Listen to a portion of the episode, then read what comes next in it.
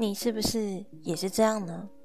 买了一本书，没时间看，看完了却不明白书中含义，更不清楚要如何运用在于日常、亲密、职场的关系中呢？不如换个方式，每次花二十分钟来听书，让我们一起每天都能进步一点点，成为一个更好的自己。我是说书人贝猫。欢迎来到我的频道。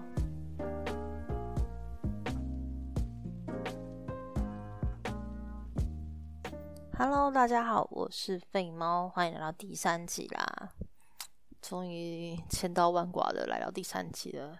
其实现在在录音的我，其实现在已经是凌晨三三点钟的时间。好，其实我是一个非，我发现我自己还蛮完美主义者。为什么？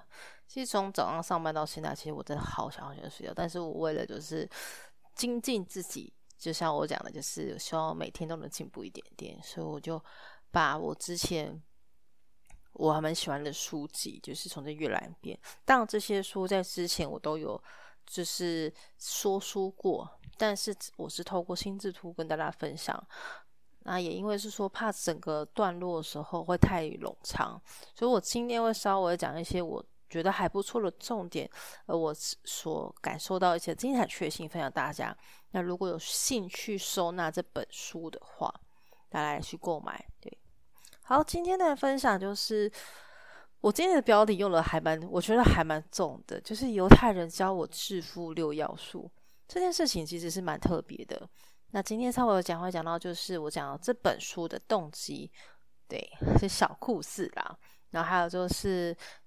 第一页就是前世上帝给的礼物，呃，就是犹太人如何用创意和思考致富，以及在逆境中危机发现如何致富。相对的，他也告诉我们人们讲说，其实你的智慧是抢不走的财富。再来就是你需要发财，你想发财的话，必须从改变自己为开始。后来就是这边是我想要中一个重点，就是契约可以致富，我觉得还蛮有趣的，所以想要分享给大家。好，那我就话不多说，就是直接分享，就是这本书我为什么会，我的动机是什么？其实东西非常简单，这本书其实是我在八年前购买购入的这件事。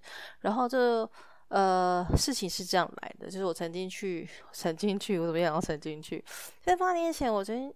我过去我去成品，我记得那个时候是凌晨两三点，不知道不大家还记得，就是以前在中校附近有一个蛮蛮久的一个呃成品，它开蛮久的。我那个时候我刚好经过就是一个书书架吧，然后。它的名字蛮特别，叫做塔木德，不知道有人看过。然后他就写犹太人的圣经，我以为他是真的圣经的，我真的打开看，就不是，是在讲商业理财。因为那时候我稍微看他这个这个书，他把它放在哪一区，还是商业管理，而且他是在名列前茅的。然后我就觉得，嗯，好像可以买一下。好，就这样的，我就买回去之后，我不是迫不及待直接看它，我是直接迫不及待把它放在书架上，迫不及待。好，就这样是，事情就到了前年，前年的时候，我就发现这本书它挂在那边很久了，那我视频应该该翻翻它，因为长了很多的灰尘，就发现里面讲的内容其实蛮有趣，然后还蛮引经据典的，它用在生活上其实蛮。蛮不错用的，所以今天呢特特地再把它再翻阅一次，后来就发现这心智图。好，接下来我就要介绍这本书的作者啦。这本书的作者是弗兰克·赫尔，他是透过一千年两千位的学者集体撰写的。对我刚刚会想要这么好像是因为我只想要跟你说，从来没有人就是在汇集这本书的时候是。花了这么冗长时间去撰写的很难，所以这本书它其实集结了宗教、律法、处事和经商，根本就是圣经。对 我真的就是不知道怎么接这种话，它是。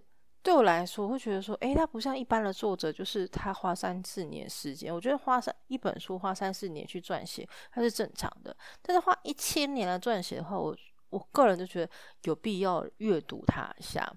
好，有人常说一句话：为什么犹太人是最懂得经商致富的人呢？你就是为什么？这是有根据，因为在全球比例，它只有百分之零点三而已。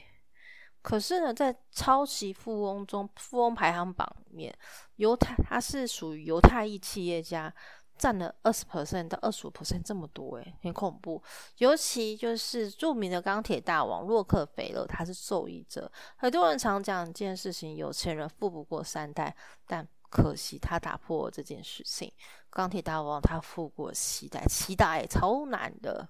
所以人家常讲啦，全世界的钱都在美国人口袋里面，而美国人的钱却都在犹太人的口袋里，太好笑了啦！所以说，你可以透过这本书去了解犹太人的生活及处事的态度，因为这本书它提出了很多的致富观点。所以我今天的大概把一些大致纲要列举为，就是金钱观。人生观，以及商业经营管理，以及你个人财务理财管管理。好。他们在讲金钱观的时候呢，它的重点就是钞票不问出出处，当然还有其他的，但对我来讲是它是一个有必要向他学习，就是钞票不问出处。我曾经有看过有钱人想的不一样，他这本书里面也有提到，就是不要认为金钱是不好的、万恶的，跟钞票不问出处，他的精神心态层面，我觉得他还蛮雷同的。再就是人生观，犹太人坚信可以凭借着自身的实力。来获得财富，改变自己的命运。第三个就是商业经营管理的部分。犹太人认为做生意及企业，它是急需智慧的。简单来说，他们看待一件事情：弱者等待机会，强者则创造机会。那你个人理财财务的管理方面呢？他告诉你一个观点，就是你的钱每花出去一分。都要有两分钱的利润才可以花出去。好，接下来呢，就是犹太人告诉我们，而我得到的就是他的标题，我把它分享给各位，就是钱。犹太人视为钱是上帝给的礼物，为什么呢？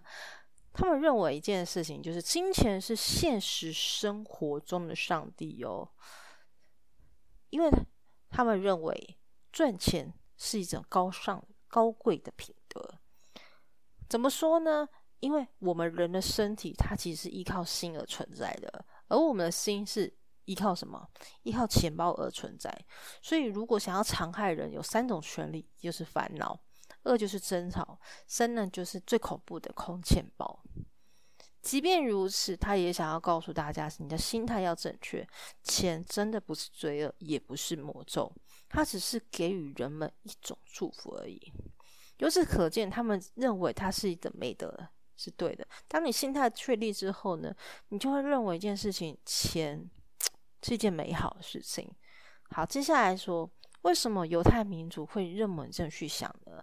我们把它往回推，因为在犹太民族的时候呢，由以前到现在，他们其实数次遭受灭国之祸，常年呢，他们被歧视、被破坏。而他们就认识一点道理，就是唯有财富才能为自己赢得尊严，拥有发言的权利。所以至今呢，他们在各国的国家的统治者里面，他们是他们的眼中是提款机。怎么说呢？就是在过去以往，在十九世纪、八世纪的时候，他们常常在打仗。那我们打仗呢，就是需要军事设备的嘛。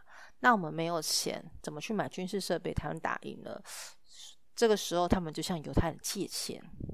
那如果两个国家呢都在打仗的时候呢，他们借两个国家钱。但这个战战争不是他们引起的，只是他们知道一件事情，必须用这个方式，他们才备受尊重。简单一句话就是说，呃，他们那边有有一个蛮有趣的小故事，就是说，因为他们一直都没有自己的国家，所以。当这些统治者呢，必须跟他们借钱的时候，都告诉他说：“呃，如果我打赢了，就是他有个地方归属于他，就有个栖身之处，因为毕竟他们是他们眼中的提款机嘛。”对，这样久而久之，说在十九世纪的时候，一个思想个那个团体里面，他们就掀起了反犹经济势力的运动。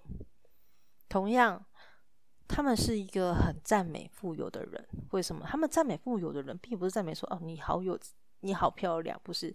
他们其实真正在赞美钱，因为他们认为一件事情，你那些有钱人，他们所赚到的钱，绝对跟他们自身能力范围有关。当你投资能力、理财越好的时候呢，越有可能拥有更多的钱。俗话有人常讲啦，有钱的笨蛋说的话，人们会洗耳恭听；相反，贫穷智者说的真言，却没有人记住。这是一个在现实生活中常一个形态。但我没有责备这样不好，也没有说这样子是错的，只是我们要正视这个现阶段。这件事情的实在感，而他们认为有钱的人之所以有钱呢，不是投资能力越好，而在于是信用。因为对他们来说，钱呢，他们并不代表财富，其实它只是代表财富的原始形式，它是一个货币。毕竟这个货币是不便于携带以及交易跟换算的，所以说在他们眼里，职业呢是不分贵贱的。简单来说，钱既然是货币的话，它只是对一个人拥有多少财富的标志而已。它不存在说，哦，这笔钱，这一百块美金在乞丐眼的口袋里面就不是钱，不，它还是钱。毕竟他们认为一件事，钱是上帝给的礼物，它是一个上帝。可是他们的心态很特别，就是说，不是觉得说它是一个高不可攀哦。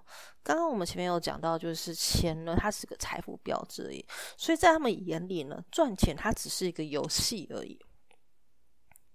所以他们常常告诉他们、告诫他们，就是子弟兵讲说，金钱其实是不神圣的，也不是高不可攀的圣物。所以要想要赚钱呢，就不能给自己心理负担。你必须彻底忘掉钱这一回事，我觉得有点难。就是你拿到钱的时候，哦，我有多少钱？不是，他们说，哦，我有多少的货币这样的概念哦。因为在他们眼里呢，赚钱它就像玩扑克牌一样啊。他们只是认真看待、观察每一个玩家，并看出哪一位是冤大头，因为这个时候你就会有钱了。他们把它当成是游戏诶。我跟他常说的一句话：金钱对我来说并不重要。而赚钱的过程是即不断的接受挑战才是乐趣，而不是要钱，而是赚钱看着钱滚钱才是有意义的。我相信很多理财的人或是想要赚钱的人，这个方面这句话已经记据点了，你可以记一下或来做参考。而他们也分享啊。想要当有钱人呢，你必须当个吝啬的有钱人。怎么说呢？就是对钱呢，你必须有爱惜之情啊，他才会聚集到你的身边。你越尊重他、珍惜他，他越会心甘情愿的跑进你的口袋。这句话就是我从小听到大，就是你不理财，财不理你；你不爱钱，钱不爱你。它是一种心态层面的，也有人就是把它认为就是吸引力法则，就是当你对钱的欲望没有那么多负面的时候，你接受它、拥抱它的时候，就很有神了。但我相信也有大多数的人不信，但没关系，我们来做参考研究就好了。在犹太人里面，他认为最大的罪行和最坏的罪行就是贫困，因为呢，当你一昧的抠钱，那是不对的。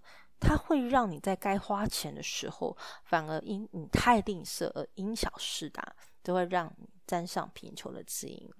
他就是他们就是这样常在告诫他的小孩里面，所以他们从跟小孩子讲，包含他们自己也是，他们认为人活着就是要懂得享受生活。接下来也要来分享，就是那第二个呢，如何当个吝啬有钱人呢？这个是蛮特别，就是巧于借力，精于借势。怎么说呢？有一个小小题目可以分享，就是假设你今天嗅到了商机，你想做这门生意，可是这个资金呢却需要五十万元，可是你身上只有五千元，而当下的你会怎么选择呢？我给你几个选项：A. 等存到钱再规划；B. 直接打消念头；C. 找银行做借贷。；D. 跟三五个好友凑一凑，一起大家合伙做生意。好，这时候你一定就在思考，那我在你思考的同时，我也想分享给你我的观点，也是犹太人告诉我，呃，我学到的就是，其实只要你去找一个有实力的金主，而你想尽一切办法把他与你自己的利益绑在一起就好了，让他和你成为一个不可分的命运共同体，他就会帮助你实现共同的目标，有不有趣？是真的。所以。在回答刚上一个问题的时候呢，你就大概知道，哎，什么是你想要的？当然，这些这些几个选项没有错与对，而是在于，就是说，你只是更理解自己，就是你怎么去理财，你怎么去创业。当你这样去思考的时候，你要去拥抱它，接受它之外，你要去提升。当然，它真的没有任何的对错之分而已。好，接下来我们也要去了解一件事情，就是犹太人是如何用创意和思考致富。我觉得蛮有趣一点，就是他们他们的思考逻辑比较属于逆向的方式。简单来说，就是在我们跟着犹太人思想思考的步骤的时候呢，我们先思考件事，在你眼中薄利多销优点在哪里啊？缺点是什么？你可以把它写下一些答案，或是你也可以分享给我，如果你。愿意跟我分享的话，帮我留在留言区。好，那我这边呢，在你去思考的时候呢，我想要跟你分享我的观点。我认为销价的战争，它会影响一件几件事情：一、商品的利润；二、市场它其实很容易饱和；第三点就是，那你卖不出去多出来的商品，你要去哪里销货？第四个就是。当你今天开间公司，你是看在长久之营没有错吧？而你这些营运，你要怎么去营运呢？其实，在犹太人里面内心的想法是，他认为啊，压低价格就是对自己的商品没信心，就是对自己没商品没信心。这件事情，在我现阶段，应该说从我有记忆开始，我其实已经蛮习惯销价竞争。那我但当我阅读这本书，我就觉得会有点不太可思议，他。直接深入，这有点像就是深入去探讨为什么要销价竞争。但我并没有说销价竞争人就是你对商品没自信，没有，在他们的眼里就是看待这件事情。我们一起来研究会比较好。在犹太人呢，他们怎么做生意？他们他们是做厚利长销。怎么厚利长销呢？他们是用一便士，一便士是在他们的呃货币值。的说明，他们是用一遍式买进的商品，他们必须要从中间赚上一分利。我觉得这样子逻辑蛮特别的，因为在他们眼里说，当利基市场的时候呢，你就很容易创创创造出一些大利润。简单来说，就是当你卖出一件商品的时候，你就可以得到一件商品的利润。简单就是一个高消费啊，甚至两三倍的利润呢。在他们认知是，当你用这样商业模式的时候呢，它不仅它可以节省营业费用，而且也可以保持你的在市场上的稳定性。我觉得或许。那个时候，我那时候看到这件事情的时候，我就去研究。哦，对他们犹太人呢，他们很喜欢卖高消费的东西，就是卖很贵，比如说包包啊、女人的商商品，还有就是呃有品牌的，他们都卖高那个高品质的市场，而且都敢很敢开价，而且没有在销价竞争的，很常在做这件事情。好，那。犹太人呢是在做哪几项产业呢？他们其实掌握了两大要素：女人和嘴巴。为什么呢？因为他们认为一件事情，女人才是金钱的实际拥有者。为什么？你去思考嘛。就是其实犹太人有分享，他说，其实你去外面吃饭呐，当你看到一个男生跟女生去外面吃饭的时候呢，大多数的这样的一个模式，通常去结亲。呃，结账的人都是女生为居多，而犹太人这样观察来着，就觉得说，哦，钱在女人身上，而我要赚女人钱呢，首先呢，我要赚女人想要的东西，啊，女人最喜欢什么？包包嘛，化妆品啊，然后衣服啊这些的高品质的东西，通常只要是女人喜欢的东西都可以赚，他能掌握的地方就这样子。那另外就是嘴巴。为什么是他们掌握嘴巴？因为他们认为一件事情，人的胃口是一个永远也填不满的黑洞。更没有一样消费品能像食品这样需要天天消费，让人一天也不能下不来的。没有错啦，现在只要掌握出这两个，其实它算是我去研究的话，就觉得，哎，这在近几年其实它算是不败的产业。对，那你说男人是没有市场吗？也不是没有，只是说他的消费力比较高一点点。因为在我好几年前的时候，我其实是做化妆品的，那我是卖化妆品的。那我们通常我跟他分享，通常我们的一天的消费。不是消费，就是销售的金额可以来到一百万，可怕吧？对，就是当你真的我身历其境的时候，就发现哇，一个人可以花三十二万去买化妆品、保养品哦。我觉得这张脸哇，好妖瘦贵，但实际上例子就在我的眼前，所以我接受这个论点。所以你如果想要创业的话呢，可以参考，就是可以朝女人跟嘴巴这个产业来发展。好，再来一件事情是，他们如何思考致富呢？思考致富，他们掌握了一件事，就是善用仁者为天下。什么叫善用仁者为天下呢？简有大概跟大家分享一件事，他们说，就是你千万不要怕表扬人，因为这是激励人们更努力工作最好的办法。嗯，我简单来说，在职场上好了。如果当你是一位主管，当一位员工他气色不好的时候，进了办公室，你会怎么说？那像如果如果大家想要跟我分享的话，帮我留在留言。其实像我自己的，我跟大家分享是是，如果是在我二十二岁那一年的话，讲的好像我现在很老，我应该想说，哎，气色怎么差？嘿。那我现在慢慢有在学习的话，我把它更正为就是，哎，你气色怎么那么差？怎么了吗？家里发生什么事情了吗？那这样跟客人分享一件事情，就是大家一个插播，就是我之前有去读一个《彻底彻底坦率》这本书。呃，我它有个模组，简单来说就是我刚刚这样说的话，就有加个人关怀加直接挑战。直接挑战是跟他讲说，哎，你气色这么，就是假设他你的员工是一个做业务，你会我前面加关怀他们，哎。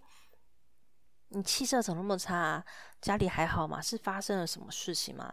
我这些问句都是个人关怀，后面会加直接挑战点说，那你气色这么差的话，可能会影响到你待会跟客户的见面。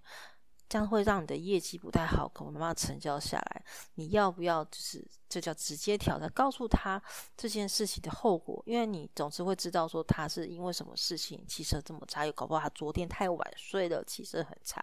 告诉他说你昨天太晚睡导致你气色这么差，这样子的话，你今天上班的话会影响到你的业绩，而你影响到你业绩就影响到你的薪水。所以这部分，那希望大家可以去说参考一下。好，那接下来要跟大家分享是，他也很注重这一点，就是不感情用事。什么叫不感情用事呢？那我相信大家都很清楚，就是一个不，你要理性去看待这个世界，你千万不要盲目，因为很多在大多数的社会里面，你常常会因为冲动而造成偏见。比如说，我一点都不像自己的母亲，我忙得没时间锻炼身体，我根本不需要治疗，我就是不想结婚。那会讲那句话的时候，都是有可能你曾经你个性很冲动，或者说你之前有遇到什么事情所讲，因为你你的情绪很冲动，对某些事情造成偏见，不行。如果何况你今天如果在做生意的话，会造成一些人会认为说你在感情用事。所以犹太人常说一句话，常说一句话就是没有根据或不理性的仇恨才是最大的罪恶。所以这。你本身在做生意的话，创业的人是不能感用感情去看待这件事情。你要常常去思考说：，诶，此时此刻，请感情离开，因为你需要的是理智。那这部分他必须要长时间、不断不断的去觉察，而去告诉自己。他也就是分享给大家，就是不要轻易去喜欢、轻易去憎恨人们，除非你经过理性的考虑。毕竟这件事情它是非常重要。如果你是用在职场上的话呢，希望大家都能够去理解这句话。好，因为时间的因素，所以我们呢下集见，再做分享。节目到了最后的尾声了，如果你想留言给我，欢迎到 Apple Podcast 订阅、分享留言。我们下集见。拜拜。